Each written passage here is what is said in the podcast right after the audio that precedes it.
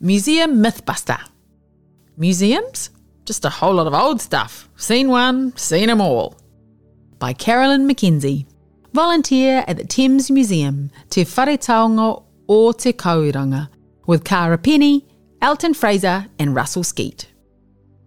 With four diverse museums within walking distance of each other, Thames quashes both these myths. Ancient civilizations established museums to display and learn from antique objects and works of art. More recently, museums in Britain and Europe housed explorers and scholars' private collections and often only open to visitors by appointment. Aotearoa New Zealand's first museum opened in Nelson in 1841. Now there are over 500 throughout the country. Today, we regard museums as community services, places that are accessible to all, meet a range of visitor and community expectations, offer a variety of experiences, and at the same time perform the core functions of collecting, preserving, displaying precious artefacts, and educating visitors. In Thames, our four museums do house old stuff, but not only. We are places where people can donate items in good conditions to the collections, knowing that they will be cared for and either put on display with their own unique story or archived or stored in an appropriate way. As well, our museums are places of learning for having fun, doing workshops, dropping in for a chat, doing research, waiting for the car to be serviced, gaining work experience, getting inspiration, and volunteering with like minded people. Thames Museum, Te Wharetaonga o Te Kauaeranga, is the district's teller of social history, spanning the years since the arrival of tangata whenua, around 800 years ago, through to 1973. Its Te Reo Māori name loosely translates as Treasure House of the Kauaeranga District. However, unlike the Pākehā idea of a treasure being a precious but lifeless heirloom, jewellery, crockery, tools, in the Māori viewpoint, taonga are much more than that. They are a spiritual link to the ancestors who made them. The museum's Taonga Māori Gallery is a place where people can be in the presence of their tupuna.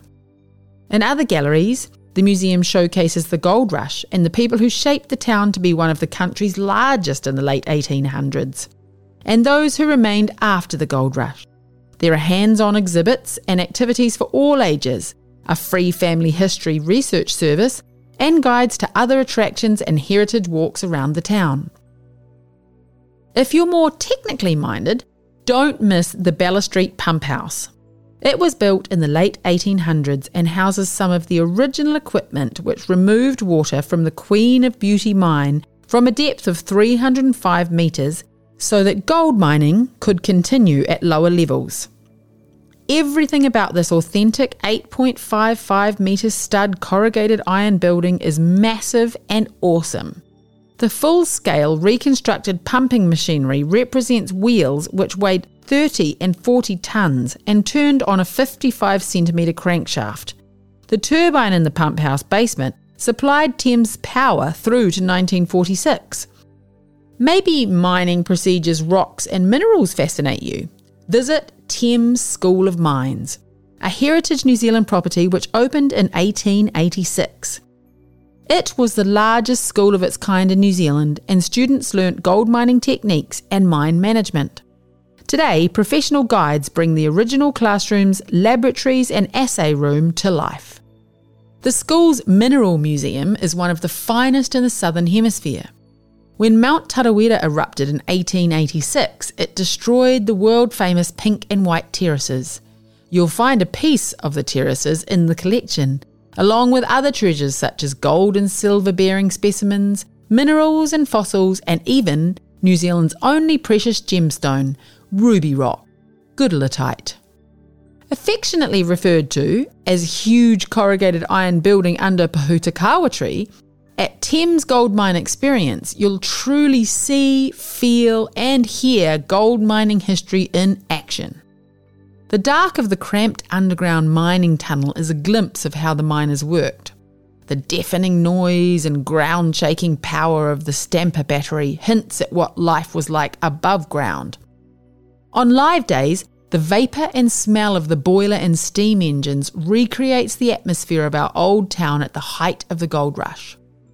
Thames museums function with a mix of paid staff and volunteers. If you would like to volunteer in the heritage sector, please get in touch.